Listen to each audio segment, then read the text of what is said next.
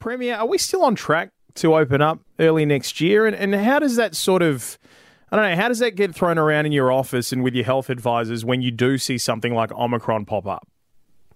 Well, the plan is late uh, January, February to open borders. But bear in mind, we're, we are open. Our economy and our society is totally open. Mm. Other states are not like us.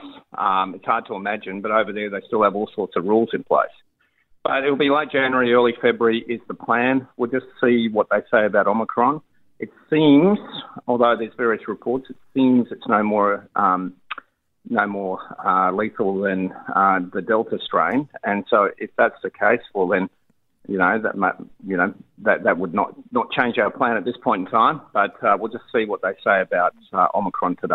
Can you believe, Premier? We've been talking about this stuff for, for two years. I mean, I, I remember as a kid thinking, you know, you know, being told stories about the war and all those kinds of things, and wondering what my generation would have to go to. Well, be careful what you wish for, because this has been our thing, hasn't it, for nearly two years now.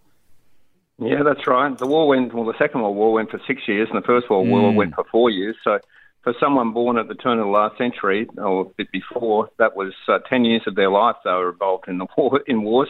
Yeah. Um, so, you know, we are, um, you know, we're dealing with, with it. But the good thing is Western Australia has dealt with it as well as or better than anywhere else in the world.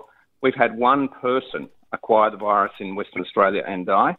Uh, and we've had the strongest health and economic outcomes of anywhere in the entire world.